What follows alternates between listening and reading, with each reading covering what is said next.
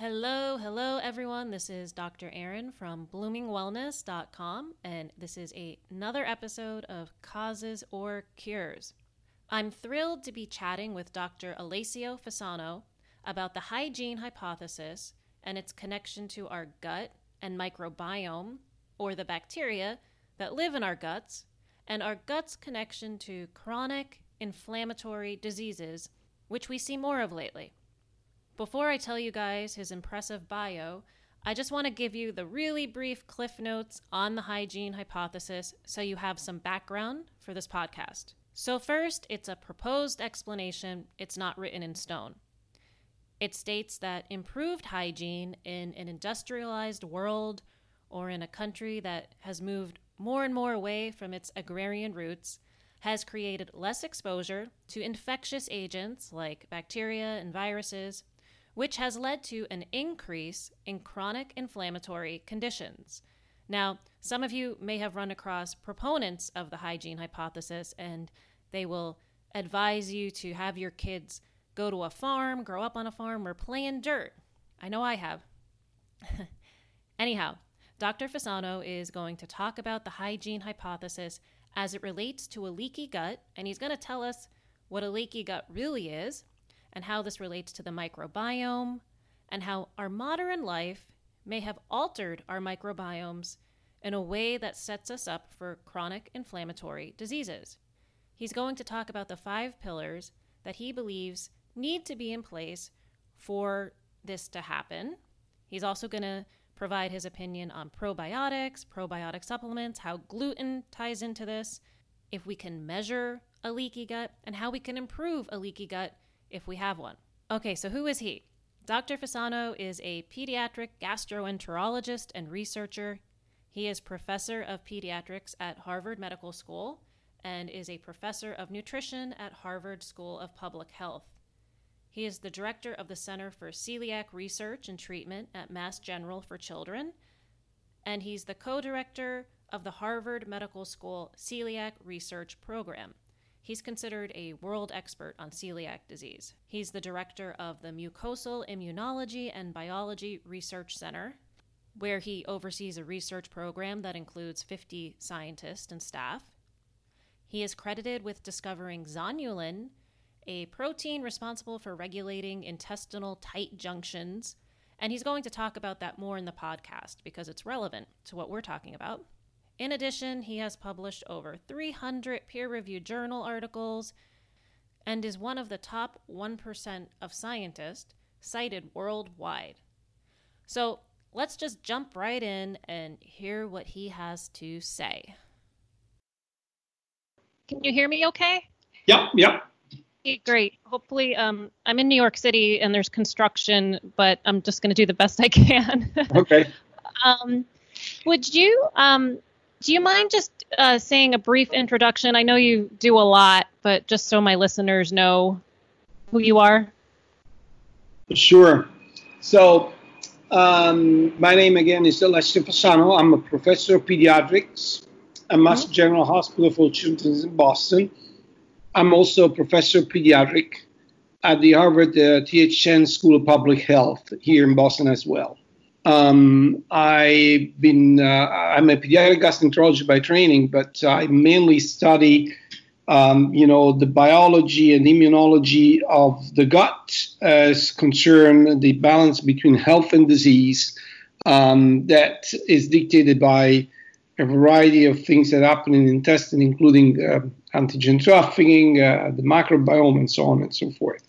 Right, right. Um, and I read a couple of your papers, and I found it really fascinating that um, so just i know you know i work in wellness and we hear the term leaky gut a lot probably used incorrectly. Um, but since you're an authority on this subject can you in a way that's um, maybe easy for people to understand just explain what a leaky gut is or what you mean by that? Yeah um, and you made this uh, preamble uh, you know, correctly by saying that uh, the leaky gut or leaky gut syndrome, even worse, um, it, it's a used and abused term of something that uh, in the past was a premise only of a, a, a, small group of believers, while the streamlined science were very skeptical. But now there are the scientific basis to believe that such, you know, dynamic capability of the intestine to modulate permeability exists.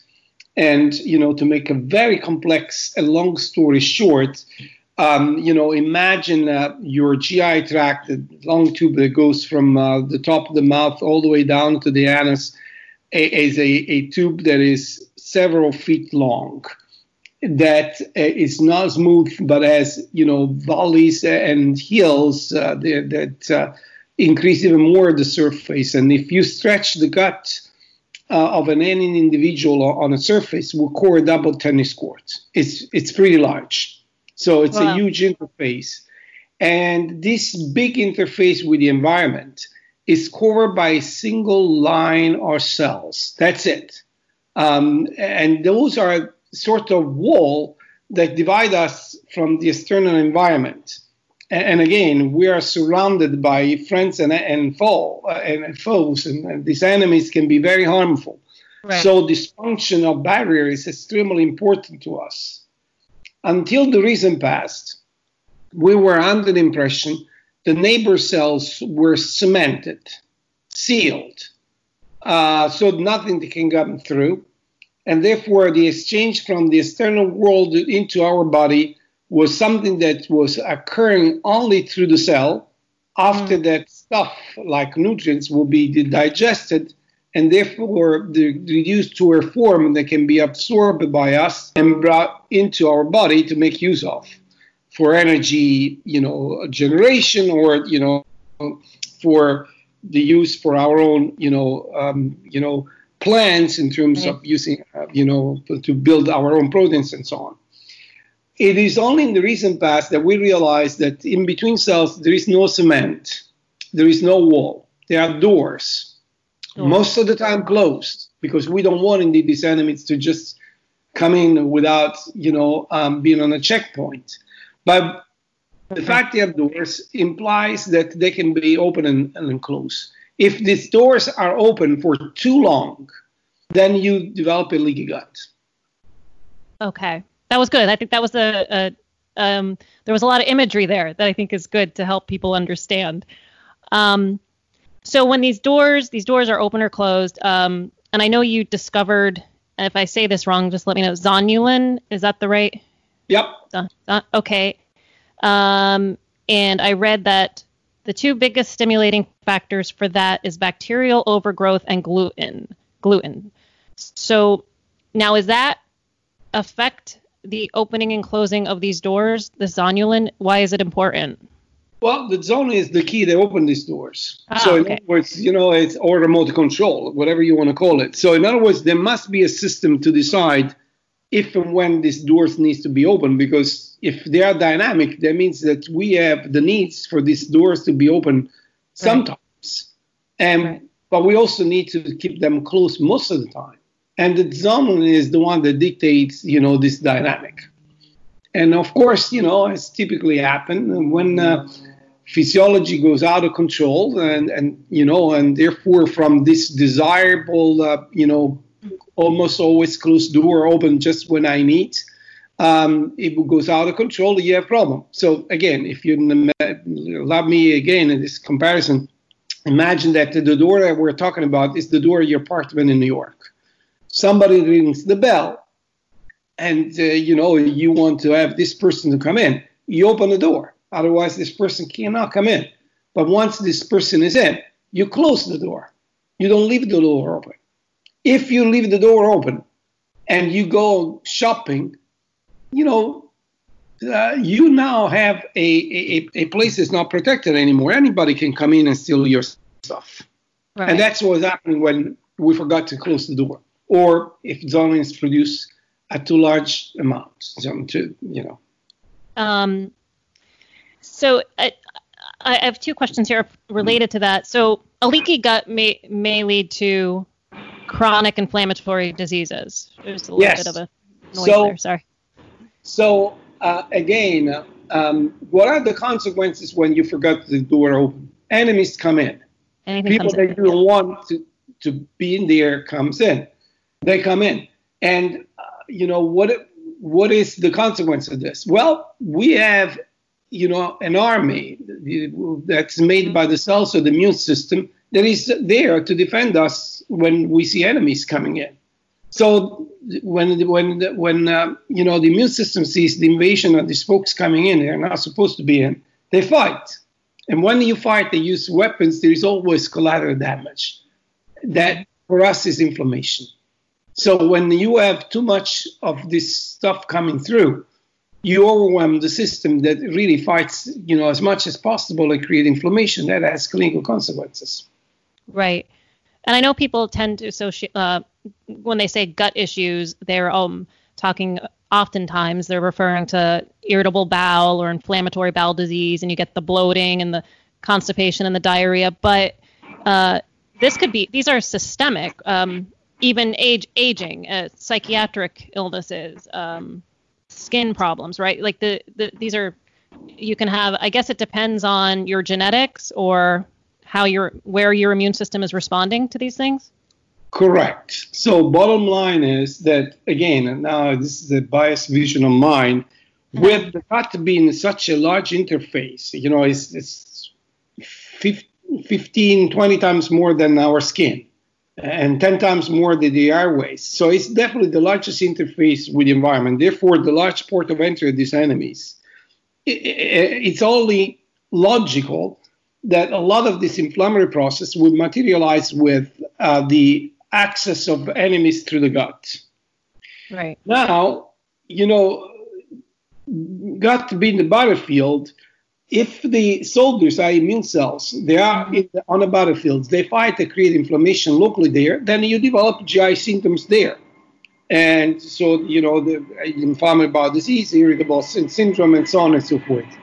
However, for reason we don't know yet, but definitely they are genetically determined. Sometimes these soldiers, they are armed against this enemy, don't fight right away, but they move somewhere else. They can go to the skin, they can go to the joint, they can go to the brain, and their inflammation materializes far from where the encounter with the enemy occurred. Right. And you know, this is the reason why we believe that inflammation, that by the way, is the common denominator of all human diseases, mm-hmm. has the main initiator of this loss of control and antigen trafficking, therefore leaky gut and intestine, but the consequences can really affect any tissue organ in our body. Right, and when you say just because I don't know if people know what antigen antigen trafficking, you're talking about something that's foreign that comes into the body, like a protein, and then it's introduced to That's right. your, These are the enemies. So the, the, the, the antigens are pretty much the enemies to, against which the immune system, right. uh, you know, are sensitized, sensitized against, and they fight when they see them. Right, right. Um, and I think too, it's interesting because someone might have a leaky gut and be fine because of their genetics or epigenetics, and then another person might have a different symptom manifestation. Um, you know, I think genetics plays a lot in a lot of things that we we're still figuring out. But um, I have a question. Can you? And I I know a lot of wellness coaches kind of have all these tests a lot of the times. I, I haven't used them, but in your opinion, and I know you talked a little bit about measuring zonulin. Can you measure for a leaky gut? Uh, yeah, theoretically you can. Uh, there are several tests uh, including the zonulin ELISA test. Unfortunately, they are either very cumbersome or not validated. So, you know, when we talk about, you know, a, a test that I can use in clinical practice, um, you know, I, I, don't think that we are, we are there yet. We will, hopefully soon. But, you know, some of the tests like this double sugar test, uh, yeah. some of these zone ELISAs, uh, you know, double sugar test is not feasible in the clinical practice. Too complicated. Uh, the zone ELISA again, uh, um, you know, we have now several generations these ELISAs, and hopefully we will have new ones that will come to the market at some point. Uh, but right now we don't have anything that's, you know, again, is it's it's strongly reliable. Um, but you know, this is a long way to answer. We don't have really in our toolbox yet something that we can reliably use all the time to measure gut permeability. Um, right. Do you live near an airport, or is there? An... yes, I am. I'm sorry. no, I just, I just hear the, I want to yell incomings. Um, but um, anyways, uh, so I want to talk about the hygiene hypothesis, and um, this is actually something my mother used to talk about because I grew up uh, right on a dairy farm, and um, so this is basically saying that decreased exposure to infectious diseases is at the origin of autoimmune or allergic diseases, um, and and specifically, well, mostly in developed nations. When right, like we post the Industrial Revolution, we have all these public health measures. Everything's clean, hyper clean. Um, but does this hypothesis, in your opinion, relate to um, a leaky gut or co- the cause of a leaky gut? So yeah, I mean, uh, you know, the the hygiene hypothesis was based on the epidemiological observation that um, these epidemics of chronic inflammatory diseases was occurring only in the Western Hemisphere, um, where we implement, you know, uh, better hygiene and we abandon the, the uh, you know, the farm lifestyle, not being exposed. In other words, the variety of conditions that can eventually, um, you know, um, educate our immune system to defend us rather than to be hyper belligerent against our own body. Um, but but again, this this hypothesis has been put a little bit more under scrutiny recently because yeah. it really does not support the evidence that we have. Uh, so uh, we see now hygiene implemented in developing countries, yet they don't have these epidemics of, uh, you know, um, uh, you know, chronic inflammatory diseases. Uh, and uh, we see now that, uh, you know, again, there are other, you know, um, uh, players that will eventually dictate if you will develop this inflammation or not. But the bottom line is that yes, the, the, the, the gut permeability has a lot to do with this um, epidemics of chronic inflammatory diseases, but in the context of a new theory that we put forward almost 20 years ago now, actually, in which we said, you know, in order to develop chronic inflammation, there are five pillars that seems to be all important and mutually influencing each other. The two that we knew from the very beginning, you have to have genetic predisposition and you need to be exposed to something in the environment that will make your immune system to fight. So these famous enemies or antigens, whatever you want to call it, they are definitely necessary, but not sufficient. There are these other three elements. The third, indeed, is a gut leaks because otherwise these two elements would not see each other. You know, this barrier is built to prevent, indeed, this enemy to come in in an uncontrolled fashion. So you lose that capability and you leave the door open in your apartment, people come in all the time. Then the fourth element is an hyper-belligerent immune system that fight more than it's supposed to. And last and not least, this new element that we didn't know until the recent past, what we call the microbiome, that is really what epigenetically change, you know, and push our genes to switch from genetic predisposition to the clinical outcome. So it, it is really Western lifestyle rather than just hygiene. And, and hygiene is important, don't get me wrong. And the use of antibiotics definitely is important. Um, but what is more important are other lifestyles that we embrace in the Western Hemisphere that affect all these five elements. And among mm. all this, probably, you know, born by C-section rather than vaginal delivery um, you know, take more antibiotics you're supposed to. But most important, nutrition is definitely the most impactful of all. Nutrition. Because, you know, yeah, because you know, uh, you know, you're born once in your lifestyle. You can antibiotic here there, but you eat three, four times a day, and based on what you eat, you change the composition in your microbiome. And based right. on the composition microbiome, you can make an intestinal leaker. And if the intestinal leaker, you will have an immune system that is hyper-belligerent. And if you're genetically predisposed, that will translate in disease. Okay, so that makes sense. There has to have the five things there. So nobody should go out, play in the dirt, or move to a farm, or I mean, actually, you may want to move to a farm. I live in New York City. I kind of yeah, feel that way. I would definitely um, move to a farm, but you know, um, that it will not be the solution in the matter. It's not going to be the solution. Okay. That's right. It has to be lifestyle. You lifestyle. Know, be, you know, we are a society that we want the easy fix right away. We have a problem uh, we want to fix. Yeah. But if fix will require work, it's something that we're not really too much, you know, uh, I would say, uh, uh, you know, uh, fun of as an idea of, um, you know, approaching the problem. The reality of the story is you can eat as much dirt as you want and you eat junk, you're going to have inflammation. Right. No question about that. Um, right. Um, but, you know, if you, uh, you know, eat well, but you don't exercise, you don't sleep well, you don't eventually, uh, you know, again, wash your hands, uh, or you um, uh, do not expose yourself uh, to, uh, you know, the elements out there, you can still have a problem. Yeah.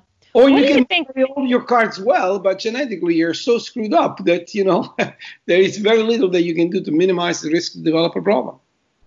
Do you think um, this is sort of random, but like the cleaners, household cleaners, have anything to do? Oh, definitely. Once again, we again the the story is the following. Um, you know, the the immune system has to understand if, when, and why to fight.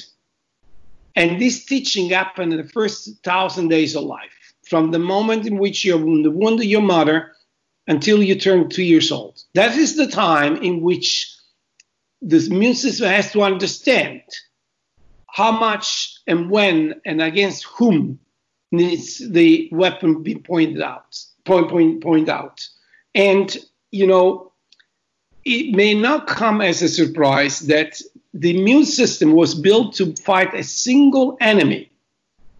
Two million years ago, when this evolution brought us on the face of Earth, our only enemy that the immune system was fighting were infections, were bacteria.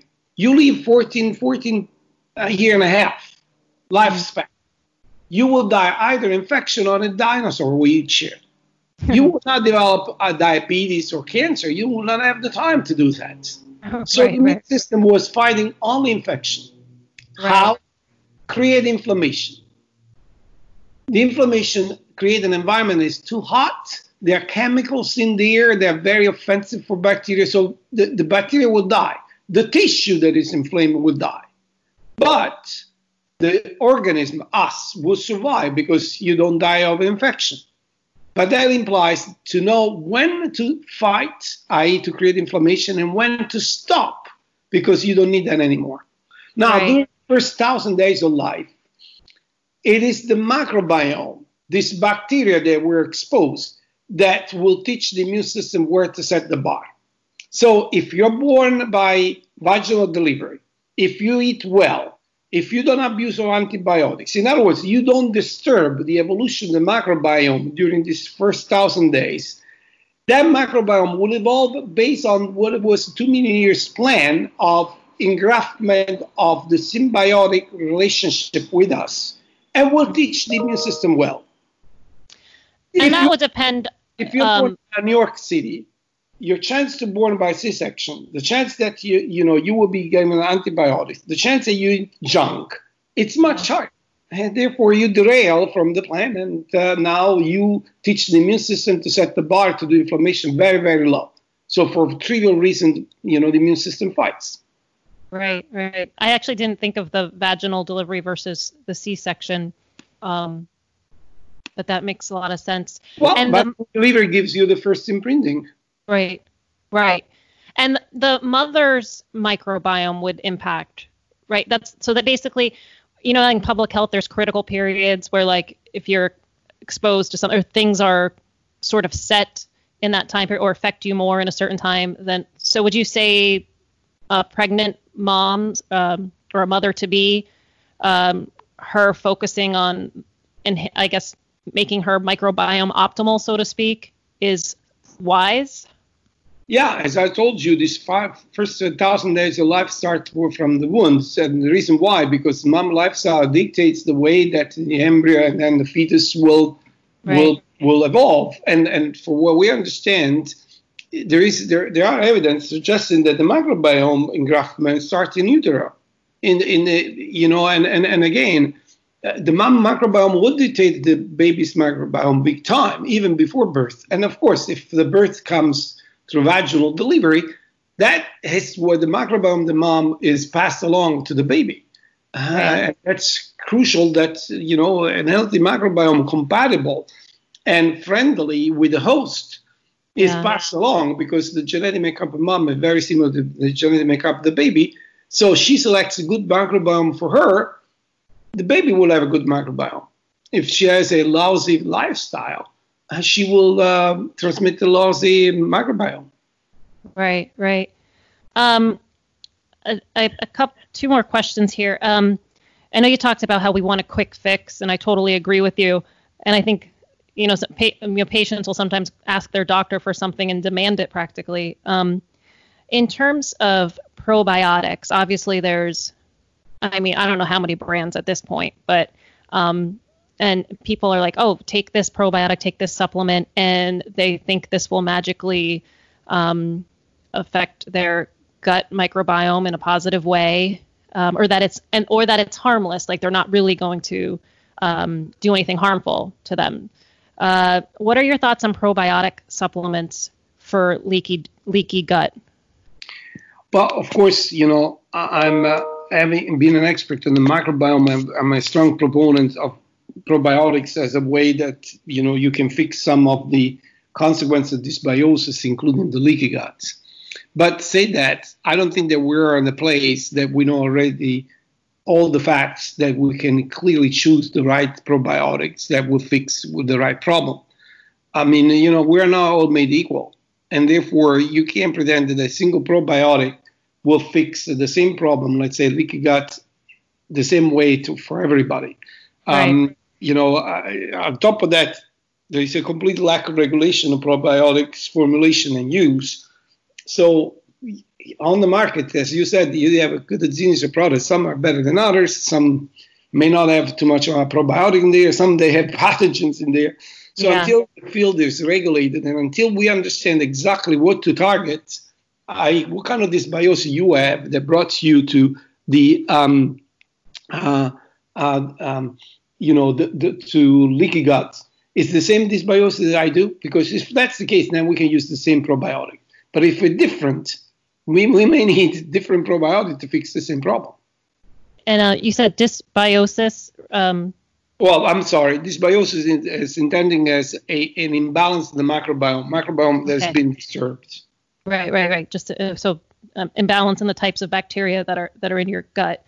Um, so, in your opinion, I and I know you're an expert on celiac disease, and um, so how and i guess in closing how would you advise people to improve their leaky gut? And you know that gluten also has become sort of trendy like to go gluten free i've done it so i call myself gluten sometimes um, because i'm like oh, i don't need gluten tonight right? And i know that's have i do it like without any scientific um, it's just sort of an intuition like oh i feel like if i eat gluten tonight i'll bloat but i kind of feel like a lot of people are that way if they're honest with themselves um, not the people who are truly diagnosed, but um, in terms of improving leaky gut and then how gluten plays into that, should people uh, eliminate it from their diet? Should do they not have to worry about it? What are your thoughts on that? So again, you alluded briefly before, and I elaborate on, on the fact that you need five elements to create right. of inflammation if you have a leaky gut and you don't have any other four, you're not going to develop any problems. So if you eat too much gluten that makes your intestine leak, but you're not genetically predisposed, you don't have dysbiosis, you don't have any hyper-belligerent, you know, um, um, microbiome, you're not going to have any consequences. Right. Said that, said that. Again, the, the how do I fix leaky gut? The, the, the simple, short, and honest answer is I don't know. If I don't know what is created the problem, um, you know, I don't know how to solve it. If you want my educated guess, because of the mutually influential effect of all these five elements with each other, and again, um, you know, this triangulation, particularly the immune system and the microbiome and leaky gut, because the, an hypervigilant, you know, immune system can make your intestine leak, and the intestine leak can change the composition microbiome, comp- composition microbiome, change the immune system, and so on and so forth. I would say the more we depart from the lifestyle of our evolution and the Western lifestyle and not hygiene is the quintessential reason why we're so much in trouble because that's the larger departure compared to mm-hmm. you know developing countries from the way that we used to you know uh, evolve as a species the more you will be in trouble and the right. more likely you develop you know uh, the leaky gut so lifestyle means we need to walk we need to exercise we don't have to run the marathon but definitely sedentary lifestyle will be detrimental we have to get, have good night's sleeps. We can't sleep five hours a day with a computer on and the cell phone that rings every three seconds and pretend that this will not have an impact on us right. because that will increase the level of stress. The stress is one of the factors that increase the leakiness in your gut. We need to eat well. We need to try to balance, you know, business and and and you know personal affair so that we have a balanced lifestyle. We don't need to take ourselves too seriously. and and again, if you look at the modern, uh, you know, food pyramid uh, to establish what you need to eat most and what you need to eat less, with the basis being the stuff that you need to make to eat the most, at the basis there is no food. It's all lifestyle. Ah, we I like that. We don't go out and have fun. We don't go dancing together. We don't grow old together anymore. If we sit around the table together, we don't talk with each other, not even look at what you're eating. Probably we're looking at the screen of our, you know, cell phone. Yeah. This is all stuff that will impinge on specific biological function, including the leakiness of the gut. I, I, love that you said that, and I think it's so important too because sometimes I think um, what you said is it's very true and it seems almost it like it should be obvious to us but it's not and and sometimes the medical approaches or or the the wellness approaches are very reductive right? Like they just they're like oh let's just try to fix this symptom or take this supplement or take this pill. And what you're talking about is much broader and um, really deals with moderation right? Like just um, more than moderation Erin balance. Balance right balance. Better so, word right. so you know, again, even if you, let's say, eat uh, a lot of turkey that is good for you, that will make you sick. Yeah. So balance. You know, we evolved for two million years to eat a lot of fruits, a lot of vegetables, a lot of tubers, nuts, oil, very little lean meat because these animals were escaping their predators, including human beings, so they were lean, fishy in there. Yeah. See, we keep eating that way, we will continue to put in the you know in the tank on our car what was supposed to be there when this car was engineered. Now yeah. we you know water in the tank and we wonder how come that the car yeah. is warming. Yeah. Surprising otherwise. Yeah. So again, imagine that this COVID-19 will create a tremendous impact on the lifestyle to the point that you know the food supply is not there anymore. How many of us will be able to do agriculture and, and raise food for ourselves? I will. but many but, will not. No, no, when, no, I agree. No, no one knows how to. Well, well because, I, um, because we are in a globalization world. Yeah. The producer of food are a handful the consumers are huge, and none of the consumers, or very few, are able to eventually produce. Right. Right. And, and what is the consequence of the mass production of stuff comes with a price. Yeah. I'm not advocating Erin to go back in the cave and work as, and, and you know, live as a caveman. But I believe that is a, a good lesson to be learned, even during this, you know, extreme period that we're experiencing right now, that, you know, moderation and balance but right. more than moderation uh, is the way to go. We right. thought that we cannot leave if we don't uh, jump on the on, on the on the metro and go to the office and and punch you know the the stuff there and be physically from one meeting to another.